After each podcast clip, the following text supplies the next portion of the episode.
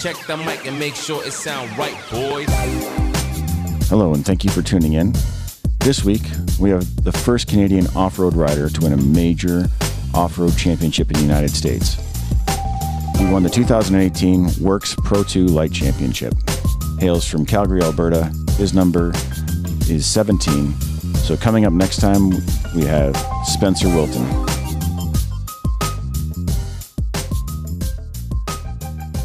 Uh, so, you're Spenser Wilton, number 17. Uh, and this year, you're, you're running with Gas Gas, correct? Yeah, so um, I signed a two-year deal with Gas Gas for uh, some U.S. races and Canadian races. Nice. And um, So that that's pretty that's pretty cool. Like uh, uh, you you and you and uh, Tristan Hart have been making the news on the Dirt Bike Network. Uh, you seem to be like every, every second story is the, uh, is you guys. Um, you made the I don't know the the transition to pro uh, like three years ago. um, yeah, 2017. I 2017. went 2017. I'll kind of just break it down real quick. So it was the first round of Endurocross in Las Vegas, and I was kind of like on the edge of being in the pro class, like a lower pro, but being like one of the top amateurs. Yeah. And I wanted to win amateur because it's an AMA championship. So I really, I never got an AMA championship, and I was pretty bummed about that. I Oh. like was in amateur for three years, almost got it twice, and uh, yeah, missed out on that twice. So I was pretty bummed. But yeah, 2017 um, first round in Vegas, I went in kind of just expecting for like a top three in amateur Yeah. and I didn't know what I was gonna do. Like I kind of wanted to move up to pro, but I kind of wanted to win the championship. So I told myself that if I qualified for pro, I was gonna try to do it. So I went in and I I did the the heat or the main event for amateur, won that, Nice. and then the way it works is if you win amateur, they invite you to race the pro LCQ. okay. So I won amateur, and then they invited me to race the pro LCQ on stage, and I it was just everything was right there. So I was just like, yeah, sure, I'll do it. So I went in and raced the pro LCQ, won the pro LCQ, and went straight to the main event in pro. So that was it was pretty crazy going going my first my first race of the season, not even thinking I was gonna be like a top three amateur, and just going straight into the pro class from there. So. That's crazy. And like the last chance qualifying race, how much time is there between that and the the next race? It's like five minutes, isn't it? Yeah, like the the last chance qualifying race was on the line Yeah. as I was doing my speech. So I basically finished my speech on the podium. I was still like dead from the amateur race. I went straight onto my bike, right back onto the line, and they dropped the gate for the pro LCQ. So I was like, that was probably one of the biggest moments for me going in there and winning the pro LCQ. And I think I can't remember, but I'd have to pull up the results, but I think there was like some pretty decent guys in the pro LC too. So I think they take the top two. Pretty sure it was the top two. So Oh, nice. so yeah, I was pretty stoked to get the win on in that straight from amateur, and it was kind of a cool way to jump up. And that's also part of the reason why I changed my number to 17 is because that year I finished 17th overall in the pro class Oh, nice. and 2017 was the year that I went pro. So that's why I like I wanted to switch from a three digit number to a two digit two digit number. Yeah. So I just yeah, just 17 just made sense. So now I'm I'm hoping to drop the uh, drop the seven here. You get a couple one. Years Yeah. Get a one. So That'd be but nice. yeah, I gotta gotta keep training though. Tristan and all those guys are so fast, so they're hard to beat. Yeah, but it's good. Like uh, uh, riding with guys that are that are faster is the only way to get faster. Like once you're the at the front line and you're training buddies, then there's unless you got like a guy who's like at your heels all the time. There's really hard. It's difficult to get faster. Like Yeah, that's true. yeah, But yeah, once you're winning, just like like you see like Haaker and Cody and all those guys when they got on when they got on winning notes, it's like they can't be stopped. Yeah. So, yeah, I mean, it kind of works both ways. If you're winning, once you get on like a winning streak, it's almost like you just keep building off like your wins and you just keep going. Momentum. it's but yeah, the momentum just gets rolling and you get things start clicking and everything seems to work out. That's So- crazy. And uh, um, so for for 2021, you guys have a racing season, yeah? Like it seems everybody's yeah, open. I'm I'm I'm contracted to do the AMA hard enduros in the US and the AMA enduro cross again. yeah. And then it's kind of weird. I've never, I haven't been contracted to race in Canada for a couple of years, but I'm contracted now to do the uh, Red Bull Outliers in Calgary, Yeah. and then the Corduroy Enduro out in Ontario. So I'm pretty excited to get get up to the Corduroy. I've been trying to do it for a couple years, a couple years, but it's overlapped with a couple U.S. races that I've been doing. So Yeah, as Canadians, we never time it right. yeah, That's yeah. the the Red Bull out outliers in Calgary. That's a crazy race. Like uh, I know. Yeah, I was. That one's pretty gnarly, especially when they do it in the fall and it's like snowing and ice, or like sleet and everything's frozen. Yeah, that was pretty gnarly, uh, gnarly two years ago. it's it, and it's it's cool to I guess show not show off, but representing the hometown. Yeah, that's. I'm pretty excited to uh, to represent for all the all the Canadian folk and all the Calgarians too, and Yeah. hopefully, I I know two years ago I, I was fourth overall on the first day, and they didn't do the second day because of the snow, but. Yeah, So I, I finished fourth overall in that, and I was pretty pretty excited about that. So No hopefully, looking for a podium on the next one now. nice. Build off that, and Uh, so we we spoke on the phone a little while ago, and your 2020 season was pretty rough, eh? Like uh, you're going through some stuff. yeah, yeah. So it was kind of crazy. 2020, or I guess it would have been 2019. I guess. Yeah. Yeah, it would have been 2019. So 2017 was a good year for me. I signed with RPM at the end of the year, and uh, that was the year that I went and moved up to pro. So it was like a learning year. It was uh, that I was on Honda 2017 Okay. and I finished off the year, made three pro mains for endurocross, and like it wasn't as great as I wanted it to be, but I mean it's so hard when you move up and you're like I was still in high school. Yeah. Like you're a was young like guy. just man. a kid still, so I didn't really know what I wanted to do. Like I wasn't really, I was like kind of focused on racing and stuff, but at the same time I was like going out like fishing with friends and like just doing like kid stuff. so 2018 was probably my best year. The first year on RPM, I went and did the WORCS Series. I raced three series that year. I raced WORCS, Endurocross, and Hard Enduro. okay.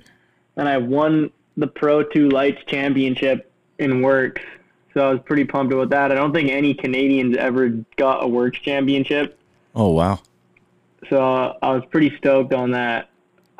Yeah, I'm pretty sure that there's no one that's ever got one in Canada. So I'm pretty pumped about that. And then, yeah, it was a good year. I think I finished off in Durocross like 13th. So better, better than the year before. Yeah.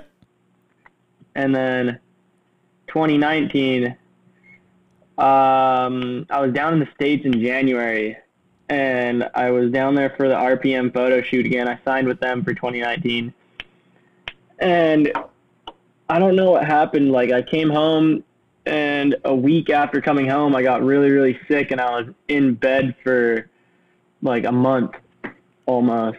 So it was kind of weird. I was down there, down in California for a month, got home super sick, and I found out that I had a parasite. But it, the parasite wasn't common in Canada. Okay.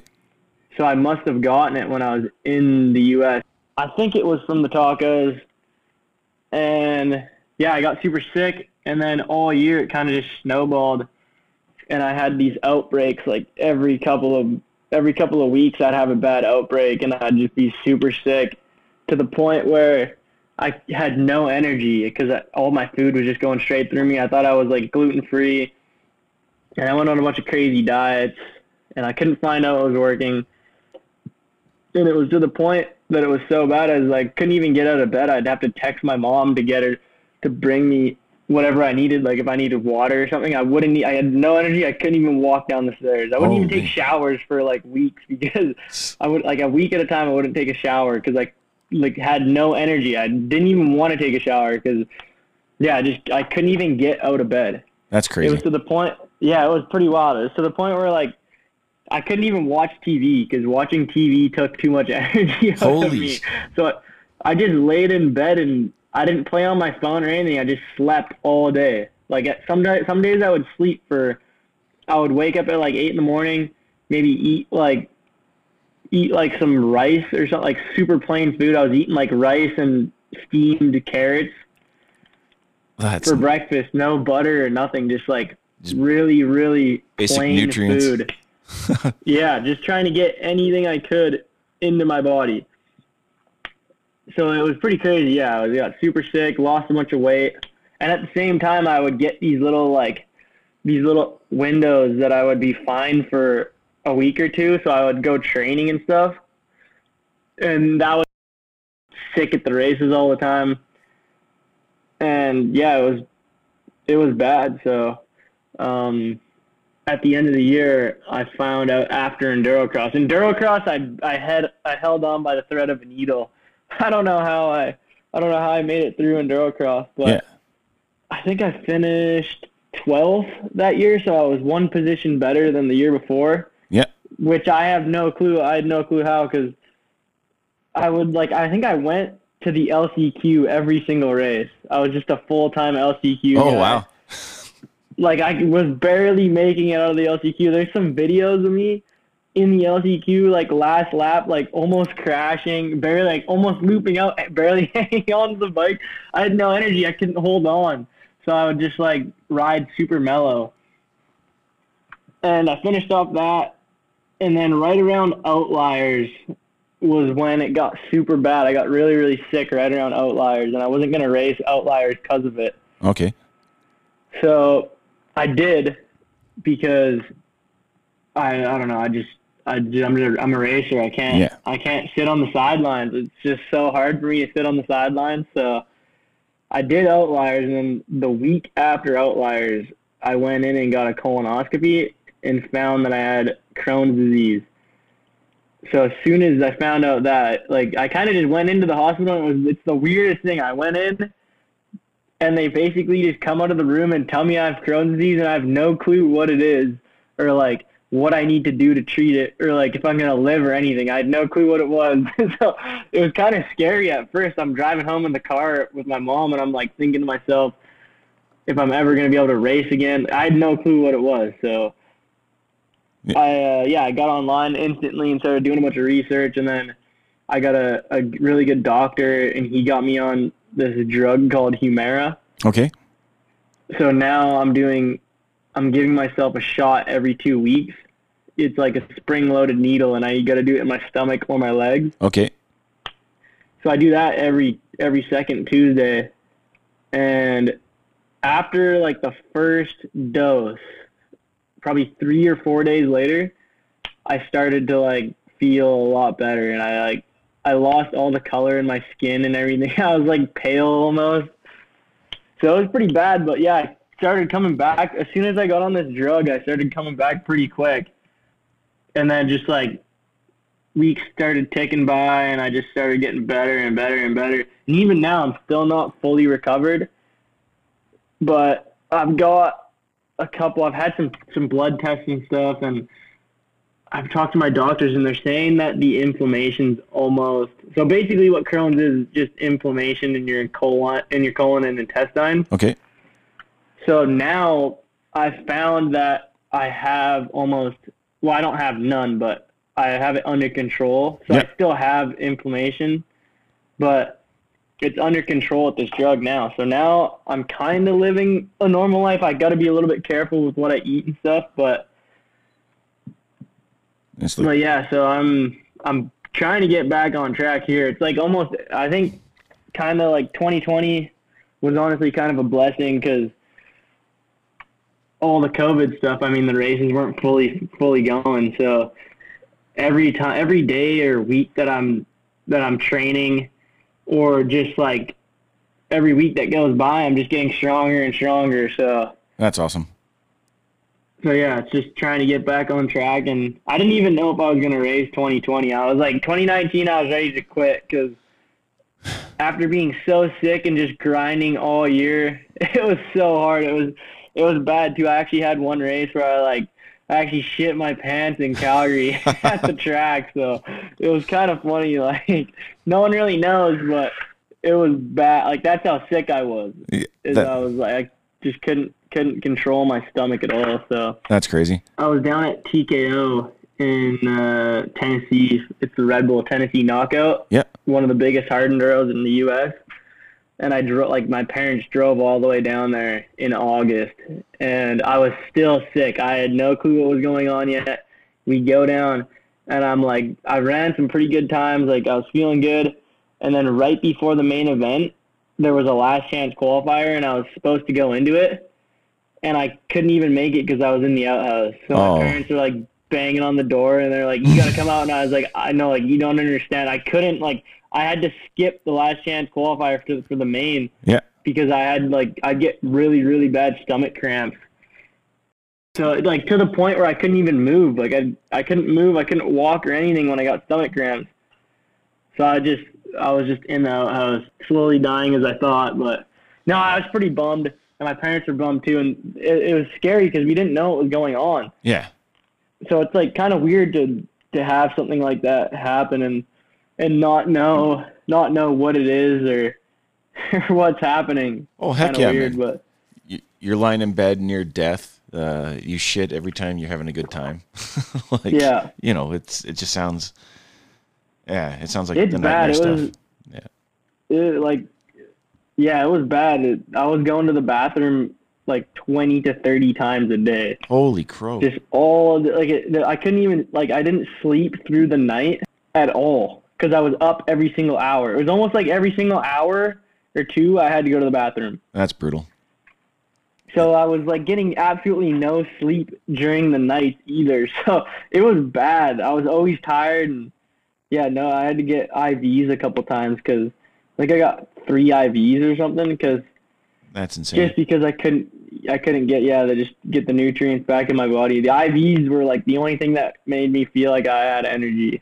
We're um. So you're in the states during a lot of this. Like- Well, no, I was like back and forth. So I was in the states a bit, but I never actually stayed down there at all. It was weird too, getting on all these crazy diets. Like I feel so bad for people that are gluten free, not Yeah. by choice, yeah. Like gluten free or like dairy free. I was all that. Like every diet you can think of, I was on. Not just trying to find the cure. I guess. Yeah. Yeah, at one point, I think for this one, because I went through so many doctors, because all these doctors didn't really have a clue what was going on. Yeah. Like they it took three doctors, three or four doctors to figure out what was going on. And this one doctor put me on this crazy diet for two weeks, and all I was allowed to eat was rice, plain white rice, and uh, and steamed carrots Oh man, for three meals a day. Three meals a day That'd for get two rough. weeks. that would get rough. So like imagine like waking up and having to eat plain like and I I absolutely hate carrots. I hate them. I don't e- I don't even like them now. I won't eat them. They Yeah, I just- imagine. I hate them. I've always hated them. Even like with ranch dressing or anything on them, carrots suck. I hate them. The worst vegetable. Like imagine waking up every morning for two weeks and having to eat the food that you hate the most. It sounds pretty Just horrible, man. Plain white rice, and you can't have any seasoning, no Yeah. salt on it, no butter, just plain. Yeah, that's prison food. Oh yeah, that was prison food for two weeks straight. Breakfast, lunch, and dinner. I was like, I was ready to pass away at that point. And- I was over it. What about your sponsors? Were they there for you at the time, or were they getting worried about you? Well, yeah. So here's the thing. Like, it was kind of weird because the like I told the RPM team manager what was going on, but at the same time, each individual team sponsor didn't know what was going on, Okay, yeah. and I didn't really have answers for them. Like, I basically was just telling them, I'm like, yeah, I'm sick again. Like, Yeah. Yeah. um, gonna go to this race, but I'm sick, so don't expect me to do like good. Yeah. so it's kind of weird being in that position. No one knew. I didn't know. They didn't know. so it was like they were there for me. They were still supplying me with all like everything that I needed to get to the races, and I was going to the races, trying my best, and doing all that. But I mean, it's kind of it's not the best when you go from winning a championship to like getting twentieth every single race Yeah, that's the next brutal. year. So it was it was more hard on me than than them, I think. But it definitely affected me a little bit the season because I didn't really have results to show. I didn't really have any results to be like, all right, yeah, I got I got a championship again this year. Yeah. It was kind of like 2018 was was my thing, and 2019 was just a full full bust. Oh, boy. That's brutal. And it's not like I was injured. Like I, it wasn't like oh, like I had a broken arm. I couldn't go to the races. I was just like, yeah, I had stomach aches, and they're like, oh, you could race with the stomach ache. Yeah. I was like, no, you don't understand. These stomach aches are next level. that's crazy. Oh my God. but yeah, it was pretty cool. I met this guy in uh, Montana. His name's Tom, and he kind of brought like he brought me back. Kind of, I was I was bummed out. I was ready to quit racing because it wasn't fun anymore after training, like being sick and racing. Being sick, it just wasn't fun. Yeah. So I, I like I was ready to quit, and and then yeah, I met Tom, and he he offered me some really good support in the U.S. again Yep. and it was kind of just like I don't know, it just it just it lit a fire under me again. So You blew- being- 2020 was just like a growing year. I wasn't really expecting to. I didn't really have any ex- expectations going into the season for 2020. Yeah. I just wanted. I just knew I was gonna like. I kind of knew I was gonna do better than the year before. Well, yeah, I was getting under control, and I could actually like stay on the bike with having without having to go to the bathroom. Yeah. So I was pretty excited just to just for that. But yeah, no, I think it was like first day that I slept all through the night was the best day that I had in like a year. That's awesome.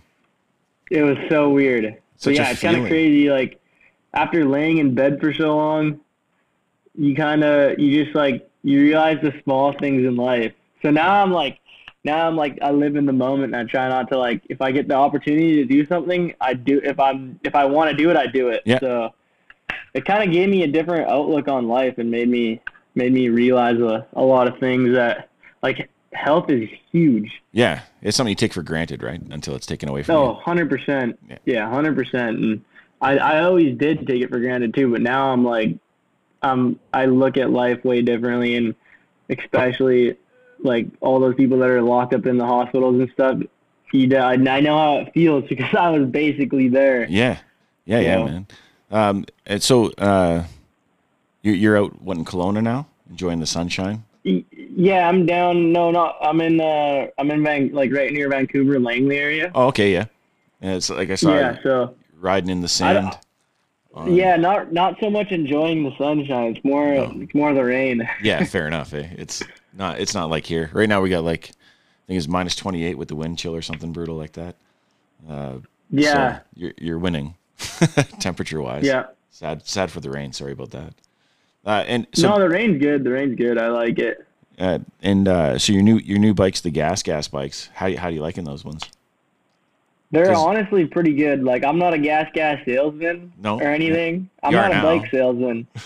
but they're like I've never gelled with the bike as good as I have on the gas gas. Like I literally just jumped on it the first day and I felt hundred percent comfortable and they're like people think that they're like they're like, oh it's just a red KTM. Yeah. But they're all they're all they're actually quite a bit different. They like they handle a lot different and even just like the motors have some small small little things that they've changed on them and upgraded so yeah like it's a full it's their it's their own brand and Yeah.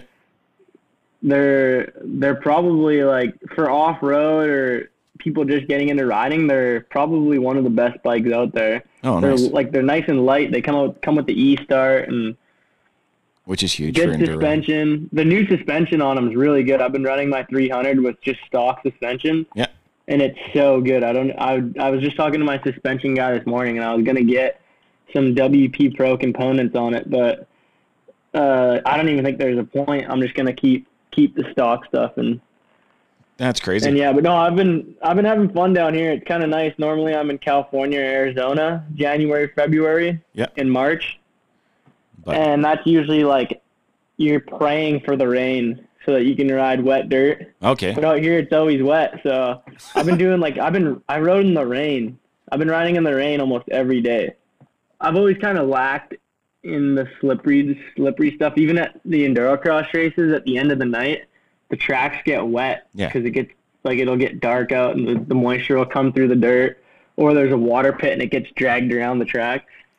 And that's honestly where I struggle is in the wet. I've always been like I've always been like a fair weather rider. Even at the hard enduros, it's kind of funny to say like I'm an enduro guy, so I like everybody's like, oh yeah, you should be good in the mud, and I am good in the mud, but compared to some of like the off-road guys, those guys are unreal in the mud. I don't, they're so I'm I don't know what it is. Maybe it's because I'm I'm quite a bit lighter than a lot of them. Yeah. So getting like weight on the pegs and stuff is a lot harder for me, and getting traction to the rear wheel is definitely a, like I'm not complaining that I'm light, but I think it's harder for that for sure. I'm not I'm not much of a wet rider. I Oh, like fair. it. Yeah. I like it and I have fun riding in the wet, but I'm better in the dry. I didn't I, I didn't choose it. I just it's just what happened, I guess. Yeah, fair enough. Have you thought about maybe getting coaching from like uh, top female riders for wet? Like it sounds weird, but their their technique would be different because they don't ride like guys do. We don't. They they probably can't throw their 110 pounds around the way I could throw my 200 pounds. Like using weight as an advantage. Well, I mean, a lot of it's just like, a lot of it's just like standing. I haven't actually thought about that, but a lot of it's just like normally the women were on different courses, but I mean sometimes sometimes they'll ride the same course as the men. Yeah. But yeah, it's like most of it's just like weighting the pegs. Like if I need to like if there's a big big hill climb, Yeah. or just like a, a decently steep hill with like a rut on it and it's filled with mud if you got like a guy that's a little bit heavier getting that weight on the rear tire helps a lot more than like getting like i'm only like 140 pounds or something so Yeah. i'm not as heavy as like if you're one i mean even like i ride with kevin dupuy a lot and he's pretty close to my weight but i think even like he's got 20 pounds on me but i think even that just helps him a little bit so Yeah. I've been working on it though. I've been I got I'm working with uh, Migration Unlimited for they're helping me out with a bunch of my training stuff this year. Nice. They got a program set up for me. So Brad Clifford, he he runs that and he's a really good guy and kind of the goal is to gain some weight and get the cardiovascular system firing and firing in all cylinders. So That's awesome. What, what's the the one race you absolutely want to win? I want to win the Corduroy Enduro. That's like Okay. the biggest one almost in Canada. Evan Smith won it two years ago against Tristan. So there's some fast guys there, but it's kind of my style. And like the guys that are out east have been doing the same track. So I've been, yeah, I've been like, I've been thinking like that's probably the one in my goal. Like I got a list of goals, and that's probably the one that I that I want to win the most. Is Nice. Corduroy. So your parents are a big part of your your support team, right? Uh, are, are they still are they still there every race, or because of COVID, is it making it harder for them? Or Yeah, it's kind of funny. It, like they don't even let me race on my own. It's kind of, it's kind of funny. I tried to I tried to go to this moto race when I was 18 or something. Yeah. And they drove out for the day. It was in Raymond, and I drove out with a bunch of friends, and we camped. And they they drove out for the day and surprised me on race day, and came out like it was the first race I was gonna do on my own. I was kind of bummed, honestly, because Yeah. it's kind of nice just to get out and like do things on your own yeah, I believe but that. it is nice to have your parents there too. But it's it's definitely I don't know. They didn't come to any races this year Okay, in the U.S. just because of COVID and my dad's working and my mom didn't want to have to deal with all like the quarantine stuff. Yeah, So even though she sits at home and she, that's what she's doing anyway, she just Yeah. didn't want to have to be told what to do. I don't think. Yeah, Yeah, yeah, awesome. exactly. It's it's honestly not even that bad. Like the quar- I don't know why everybody's freaking out about the quarantine. It's it's honestly not bad. Like just take two weeks off, do like whatever you got to do around the house yeah, it's a nice time to relax, honestly, too. Yeah, fair enough. You ride with a lot of guys like uh, Cooper and, and, and Tristan and all those guys. Um, do, you, do you have any rivalries? Like, is anybody uh, Um, may- may- maybe not like the evil WWE kind of rivalry, but like uh, between yeah. be- between bros, kind of like push each other, mock each other. me and I don't know, me and Tristan kind of like we don't really have a rivalry, but we push each other pretty hard on the practice track. Yeah, I think so. I mean, it's good because like I've had days with him where we won't even do motos. One day, a couple days at his track, we would right before endurocross season, there was this 180 degree turn, and we just rode the 180 degree turn all day, just practicing, practicing like slamming each other. Like we were t-boning each other that's awesome. full metal on metal contact. Like it was like kind of like take no prisoners. It was like if you're on the inside of the corner and and the guy on the outside was getting creamed. Oh like god, we were we were riding so aggressive and we just did loops on it too. Yeah. We were just like riding a a circle loop hitting this one 180 corner and there was a log jumping into it. So basically like we would go through the rock section together yeah. And most of the time I was on the outside. Oh, so that's and we would get like but it was kind of funny because so tristan was doubling into the corner and i was doubling too. So every time i would double in he would double into the inside of me and slam me. Yeah. So- but it was kind of funny because we would do that 10 times. And then the like the 11th time i would roll the logs and he would double and overshoot and i would step up underneath him and slam him on the outside so it's kind of funny he doesn't like getting hit by me very much and i even in the motos like if we're doing a moto and he's passing me or whatever, it's like full on like trying to kill each other. Nice. like we we'll like T-bone each other. And I got some GoPro footage. I just, I just didn't want to share it because we were like, it was too aggressive to share. I thought. oh, it looks it hostile. Yeah, Uh, even even sometimes like we'll crash and we'll take each other out, and he'll get mad and like start pinning me down on the ground. I got some funny footage where um, I've like went on the inside of him and he's crashed, and I've crashed too, and our bikes are all tangled up. And he'll just jump on me and start throwing dirt in my helmet. so, but I mean, like we're like we're really good friends. So, Yeah, yeah. Like it's like we think it's funny. Like we're just joking around, but at the same time, it's like teaching both of us how to ride not so much aggressive, but just ride protective. Because Yeah. I mean, when like Colton probably isn't the cleanest rider out there. yeah, So I mean, Tristan, if he doesn't have anyone to ride with that, like when he goes out and on race day, those guys will just eat him up. Like he needs to know how to be able to to Defend bang himself. back with them. Yeah. yeah. Well- so I mean, I think I I helped him out a lot. I told him that.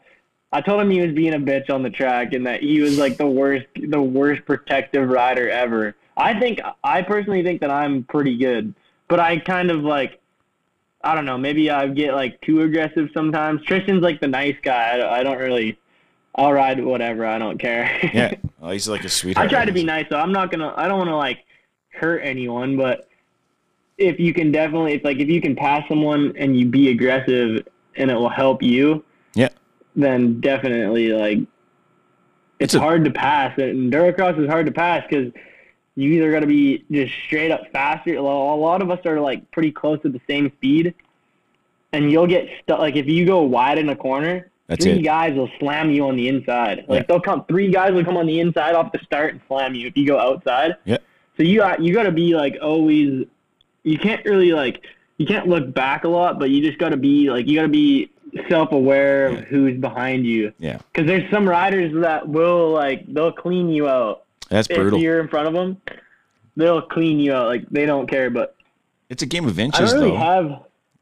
What's that? like endurocross is a game of inches. Like if you've got the right position as you go over a bunch of rocks or whatever, you're the one that's going to make it. And the guy being 2 Mhm. inches over to the right or to the left, he got fucked. Now he's got like a shitty line, and so I could see why people would push each other around, like just to get the the spot, the nice line, because it's like they only build. Yeah, no, like lines are huge. If you Yeah. got one line that's clicking for you and you're just hitting it perfect every time, yeah, and someone else is going in it and you got to get out of it, like you could lose, you could get hung up or get or lose like a, a couple seconds. Yeah. Second, like That's if you lose a couple seconds, if you if you lose a couple seconds in endurocross, it's like four guys get by you. Yeah.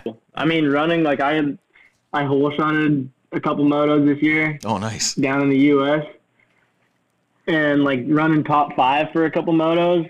I had one moto I ran top five to the last lap, and two guys got by me on the last lap, and I finished seventh. Oh man. So I was pretty bummed about that. Like a top five would have been crazy for me. Yeah. That's what I like. I've been gunning for top five for so long. I ran top five till the last lap. I think two races I was top five for quite a few laps, but one one specific race I was top five till the last lap. And Cooper Cooper and Max Gerston got by me on the last lap, and they just like they passed me and they were gone. Like because the last lap is usually where passes happen Yeah. because people are getting tired and they're you get caught up in lappers too. Yeah. So, I mean, pa- lapping people on the endurocross is hard because normally the lappers are gonna take the main line. So you, if you're lapping, you have to get out of the main line to lap them. Yeah. So that that that that just brings up the chance of getting hung up or getting passed. Like someone could follow the lapper, and if you hit the rock section, if you're hitting the rock section, it takes you 10 seconds to get through it. On your fast line, if you get out of that and go 15 seconds in, a, in the in the other line, Yeah. someone could follow the lapper and get by you. Use them as like a pick, kind of. Yeah. I get it. It's kind of crazy. Like the last laps are crazy usually at endurocross. So It's where all the- everybody everybody's fighting usually. Everybody's tired and everybody's fighting for like that last position. Yeah. Yeah. Yeah, man. Like, uh, you can see in races when a guy is just following somebody because they're not making bad time, you know, and they don't want to. And then yeah, and then on the last lap they're like, "Okay, kid, see ya." Like, yeah. just- yeah. It's uh, it happens like in Supercross. They do that. They'll be Mm. Yeah, Cooper Webb's big for that. Like Yeah. he'll follow to the last lap and then then pour it on. you just get some yeah. boost. Yeah, you just get some boost of energy on the last lap and Yeah, he's make like, some passes. Do you have plans like Erzberg and all that kind of stuff? Like, are you going to be one of those guys? Uh, yeah, I mean, I'm still pretty young, Yeah. so I got lots of time. I know guys that like went up to Erzberg when they're 30 and stuff. I definitely want to go while I'm in my prime. Yeah. So I think like I'm not even. I'm still learning hard enduro. Yeah. Like hard enduro is something you learn. Like you're always learning. Every time you go, you learn something. Yeah, I think so.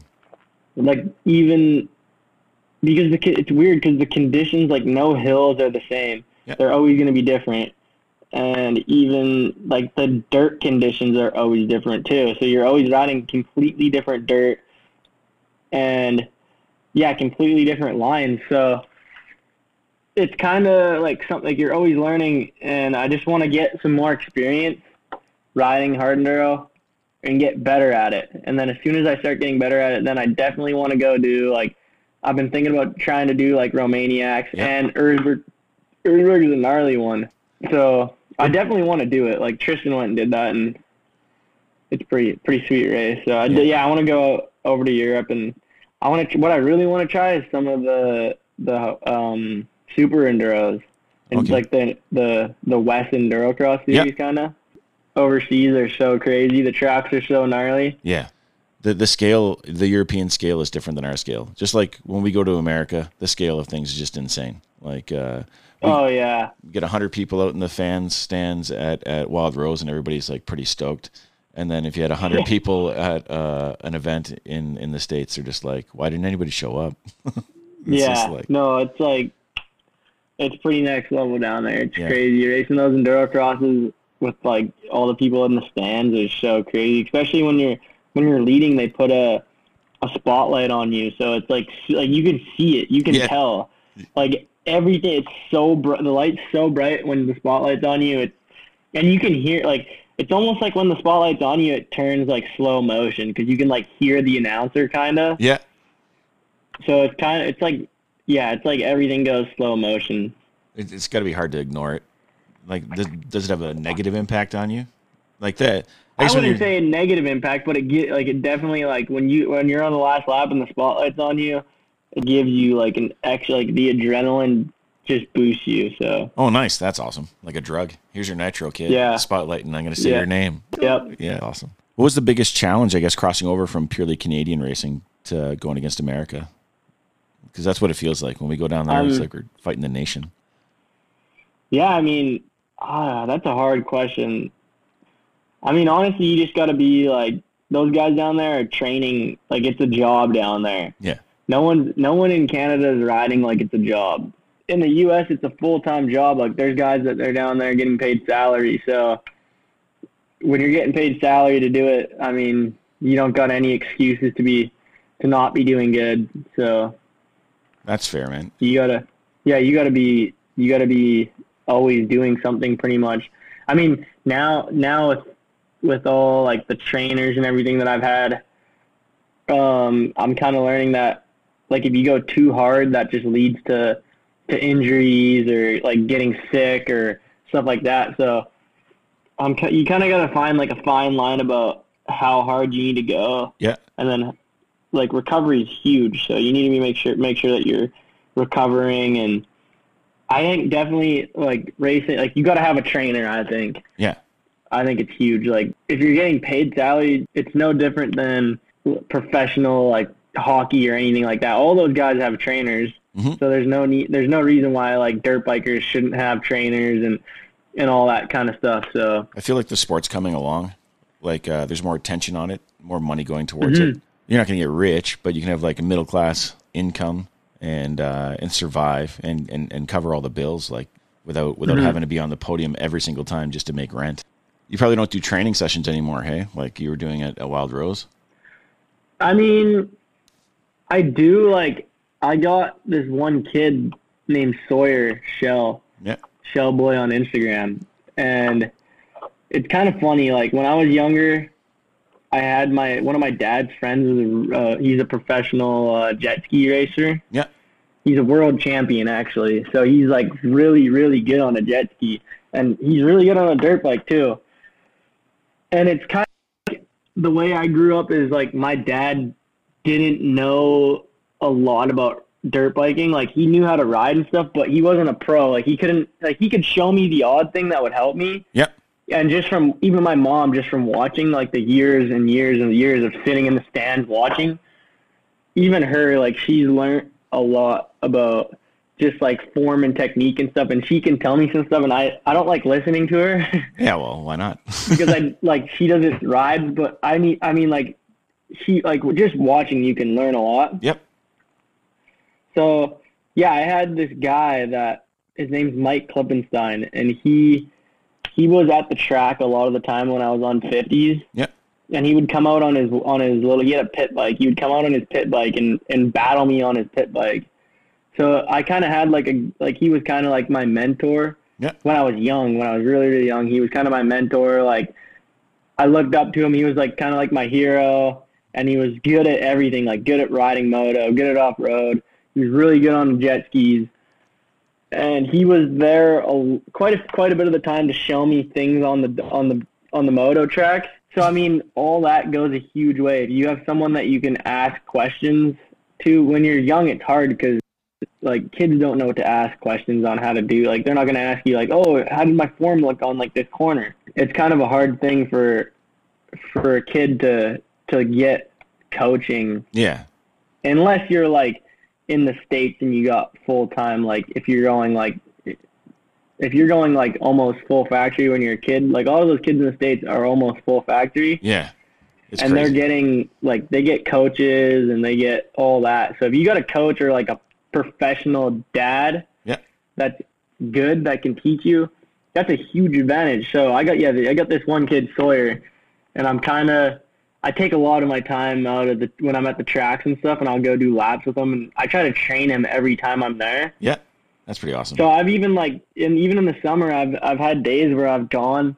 I wake up at like seven o'clock and I'll drive to his house, and we'll go hit like the YMCA gym and I'll do my workout. And he'll just like he comes to do the workout and he he's he doesn't I got a very high attention span, so he'll he'll like lift a little bit of weight with me. Sometimes it's kind of funny. I'll be like bench pressing. Like I don't bench press much, but it's funny because he'll bench press like even less than me, and we're just like doing our little workout That's and he'll awesome. go off and like run around and hit every machine while I'm like doing one workout because he just he's he's running around. He's got too much energy. Yeah, it's like ADD in the But gym. yeah, yeah. so he's he's testing out all the equipment. He'll do like some small workouts, and uh, and then yeah, I'll like we'll I'll grab his bike from his house and I'll drive him to the track, and him and I like we'll just ride together all day, and we'll I'll train him and do my like enduro cross motos in between, and he watches me and and all that. So I mean, I kind of like he's one of the kids that's like the most dedicated to it in Calgary. A lot of people Yeah. don't really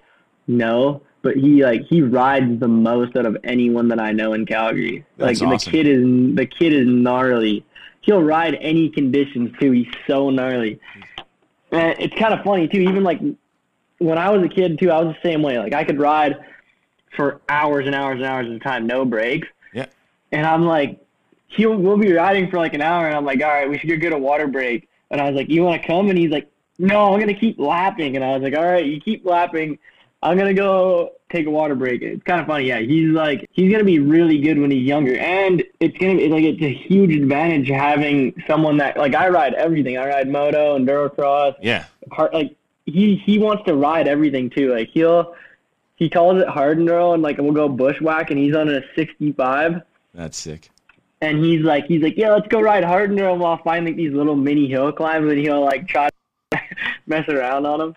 It's pretty funny. So I yeah I'm like I've been training him a lot and teaching him a lot on the track and I kind of last year I was pretty bummed because I was in the U.S. so much all year and I came back and I like noticed some of his form was off from the year before. Like the year before, he was pretty dialed in, but last year, I noticed he was like slacking a bunch. So it's kind of funny how like you can tell after someone hasn't like seen like the same coaching. Yeah. It's just you, you develop bad habits. Even myself, I'll if I don't if I'm riding moto all the time and I go try to ride hard enduro, I can't ride hard enduro because I develop all these moto hab- mo- moto habits, and I'll try to ride hard enduro and I'll be like riding all up on the front of the bike, like Oh, yeah. really bad form.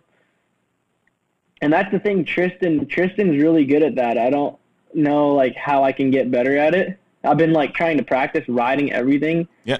but yeah, Tristan can go and he'll ride trials for like three days and then hop on the moto track and be like a hundred percent speed on the moto track. That's insane. Whereas I'm like, if I ride trials for three days, it'll take me a week to get good on the moto track again. yeah, different, different clutching, different body, different everything. Like, uh, They're a hundred percent different. So Yeah. that's like the super, the super tough thing about about yeah racing. Like when I did that full three series in in 2018, there it was.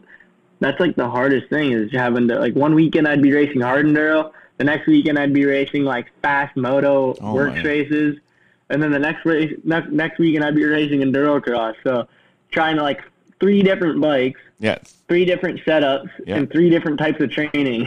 so I'm trying to juggle like nine different variables of of racing. So it's it's actually pretty gnarly. you should try taking up road racing. Yeah, Just fuck it all up. yeah, The- exactly. it, like, yeah, the the only I only have two bikes. I have like a, a sport bike and a, and a dirt bike, and the the body language is almost opposite. Uh, no, it's completely opposite. yeah. On a street bike, you're like elbows down, all tucked in. yeah, And on a dirt bike, you're like all like aggressive, like elbows up, yeah. That's kind of thing. So when I go for uh, street rides with with fellows who have like a, a dirt bike background, I can totally tell just because of their elbows. Like Yeah. yeah, they're they're all like yeah, the T bar elbows up, trying real hard to to like I don't know manhandle the front of the bike, like and and I would not do that, like not a chance. Mm-hmm. Yeah, no. Yeah, even like I feel like such a goof if I go ride. I've, I I got my street bike license, and my dad he's a big street biker, so I'll go out and ride with him on the street bike, and I feel like a goon on the street bike. Like I Yeah. literally, I feel so weird like riding like just sitting on one makes your posture like bad for a dirt bike Yeah, because you're like kind of like hunched back, elbows like tucked in, just like the way the grips are lined up and everything, and like the bars are set up. yeah, You, it just it just gives you bad moto form, and you're and you're even like your feet, like your feet, the the the way you put your feet on the pegs are like you're slanted, your feet like way down, Yeah. and you sit down the whole time too. Yeah. It's hard. And then I'll jump on the moto bike and I literally feel I feel like my elbows are like tucked in and they're like way down. I feel like I'm riding a street bike uh, when as soon as I get on the moto bike. So Yeah. I try not to ride them honestly. I mean, there's a lot to learn. You can learn so much riding on the street. Just not even going fast. If you just go for like a street ride, yeah. you can learn stuff that'll help you on the moto track. Just it's kind of weird, but I just found that the um, cornering, like uh, so on the street bike, I will get my, I'll weight the outside peg, but I'll have my whole body on the inside of the turn, you know. And then on, on moto, it's uh, you weight the outside peg and you have your whole body on the outside of the turn. It's just like they're just weird, uh, and I feel super alien when I'm riding mo- moto. So it must be how, yeah, I feel like a goon when I'm riding moto, and uh, and I, I feel natural on a sport bike. whenever you ride more, that's like what your body's used to. Yeah. Like I'm always been like a kind of like I feel like my riding style is a little bit different than the moto guys. I feel like I stand up a lot more than them, and I definitely ride a lot different than them because I'm I ride like a full like I'm almost full enduro. I don't ride moto. I just ride moto for fun. Yeah, Do the odd moto race here and there just just to keep up the moto skills. yeah, But yeah, I'm not. I'm definitely not a moto guy. Like my one goal in life, ever since I was a kid, was to learn how to whip. oh That yeah, was the only. That was the only thing I wanted to be able to do on a dirt bike. I thought it was the coolest thing. Like I thought I don't even want to backflip or anything. I just thought whips were the coolest. So I've always wanted to throw a whip. So I kind of like I, I learned how to do it. I don't know how. Like honestly, it just takes time on the bike and Yeah. just like confidence. And anyone can learn how to do it, but the whip is just like the biggest thing, and I just wanted to learn it. So I'm I'm happy I learned it. that's awesome. It looks so sick. crazy when you when you go off a jump and you like lean the bike over as far as you can and you like see the rear tire come around. It's so weird. What about the the Bubba scrub? I can scrub like pretty decent, but it, it's scary. Like Yeah. big jumps, the bigger the jump, the scarier it is. Like the bigger the jump, the smaller I whip. I can't whip off big jumps. I get scared because you like you get, you're in the air for so long. Uh. like I mean, you'd think it'd be like better to whip off, but I would prefer just like a small table, like a smaller tabletop, and I can like I can I got some videos of me throwing it pretty hard off small tabletops. I'm not even really scared of of crash. I don't think I remember. I've crashed up a whip. Actually, I I crashed at Blackfoot not too long ago. There's a funny video on my Instagram. I uh I scrubbed off the finish line, and I like I think I rolled up the throttle and I went too slow and I cased the top Oh, and the bike like landed sideways on the top and like whipped the other way and threw me and I like landed on my head and did a full flip. that's awesome. I mean, it was pretty bad, but that's crazy. other than that, I don't think I've had any whip crashes. Have you had any serious crashes in your career? I've had some pretty bad ones, but no bad like no really bad injuries. That's good. But I think I mean that's where like I think having a trainer comes in into play is if you if you're proportionate, like if you work your muscles proportionate on your body, Yeah. I think that's huge for for injury. Like if you're if you're working let's say if you're working your upper body all the time and you got a huge upper body Yep. compared to your legs, like you're definitely going to be more more prone to like knee or leg injuries if you have like a, if you're not working out everything equally. Yeah. Like I think you got to work out everything equally so that you're proportionate. Um, but yeah, like even just like stretching and rolling and being flexible, all that is huge for crashing. I think it helps that I'm light too. Is like having that that little bit less weight Yeah. just flying into the ground is is definitely definitely helpful. I'm sure I could appreciate being lighter. I hit the ground a lot on a dirt bike, so Yeah, I feel I feel like half the time, like I've had crashes where I'm going like fifth gear, and I feel like I just like I'm just like a skip, like a stone, just like skipping off the top. That's like, sweet. Uh, like I'm getting rolled. Like I've got like I've crashed fifth gear wide open and just got absolutely tossed. Oh man. But at the same time, I'm not like 180 pounds, just like straight pancaking into the dirt. I just kind of like I feel like I just bounce and like roll. Yeah. I don't know. Some people learn. Some people just learn how to crash, and some people, when they crash, they'll just stick out their arm and just break their arm. But I don't. I don't know. Like I, I've definitely had some close calls, and I've had some pretty bad crashes. Yeah. I think the worst one I've ever had was at Popcom at this little enduro cross race. There was a tire double, Okay. and I hit the wrong tire, and it bucked me into a into a nosedive. Oh. And I was nosediving, and I jumped off, and I landed, and landed and slid out onto my hip, and then the bike flipped and landed on my hips, and like kind of like squished me, Yeah. and I had a huge, I cut a huge, I put a huge hole in my stomach. I had to get, I didn't have to get stitches, but it was bad. Like there was a real cut on my stomach. So That's fucked. Like, I've been, I've been super lucky. I've had like a couple broken fingers here and there, broke my nose, but yeah, I don't know. I'm, I'm pretty. I feel like I'm pretty uh, pretty Resilient? ca- not like I ride pretty careful. I don't myself too hard. Yeah.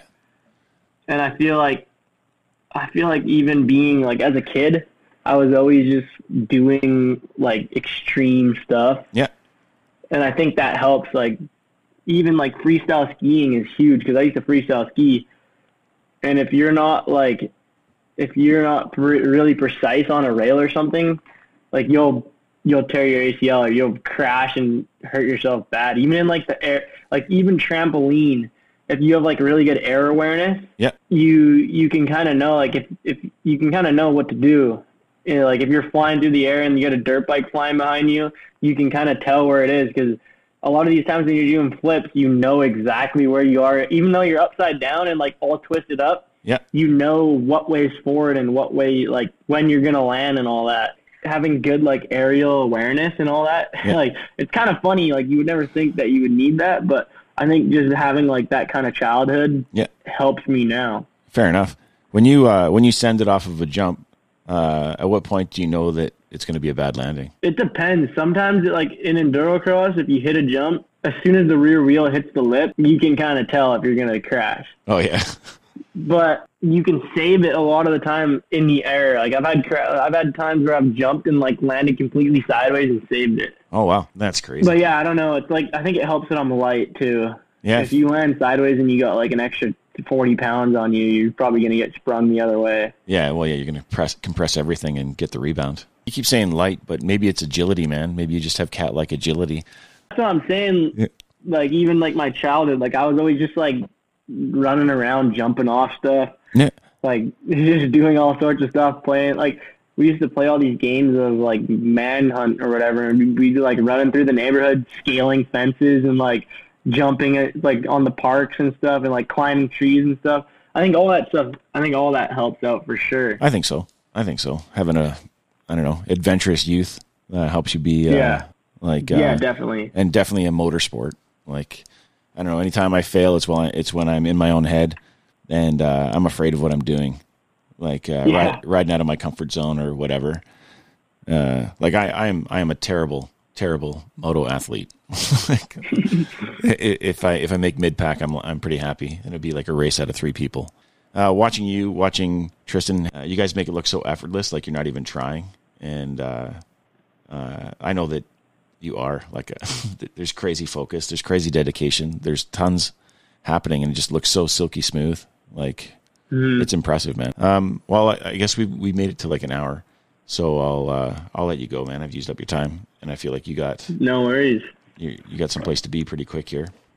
Yeah, I'm I'm heading out riding, so Yeah. no days off these days for me. I'm trying to make the most of the of this nice rainy wet weather out here. Fuck, man, it's yeah, like the the guys here would kill, uh, kill to uh, to Yeah, be I've had a lot of guys messaging me asking me where I was, and I'm like, I'm in Vancouver. Come on out. Yeah, We'll take anytime. you riding in the mud. That's awesome. If you want, Sweet. Yeah, sounds good. Thanks for All right, having me on. It was a good Oh. time to share. I'm I'm happy I get to like share my story a little bit. no, man, and it's like it's a good story. Like, uh, I mean, uh, you have it all. Like you had your you had success, and you had like the little little plateau of of uh, uh, figuring out Crohn's and stuff, and then uh, call it like the the the return. And now this year you're going to be like on the top of the podium.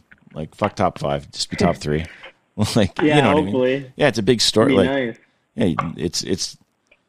I don't know how to describe it. Like it's got all the elements of like a, a grand story. You know what I mean? Like, uh, yeah, you. I don't know. I feel for your parents. Uh, the the Crohn's thing must have been hard on them. Like watching their kid. I don't know because you're a lively person, man. like you have energy. Yeah. And to see you and uh, just imagining you in a bed for months, uh, it would be heartbreaking. Like Yeah, it was it was hard, but I mean, I'm just putting all that behind me and yeah, oh and fun. looking ahead and yeah, the open road from here on out. yeah, man. It's just one chapter. Like it's in the past. It, it it's there, but who cares? Like uh, yeah, it's pretty awesome. exactly. All right, dude. Thank you very much. And uh, yeah, I'll talk to you soon. All right, All right, sounds good. bye.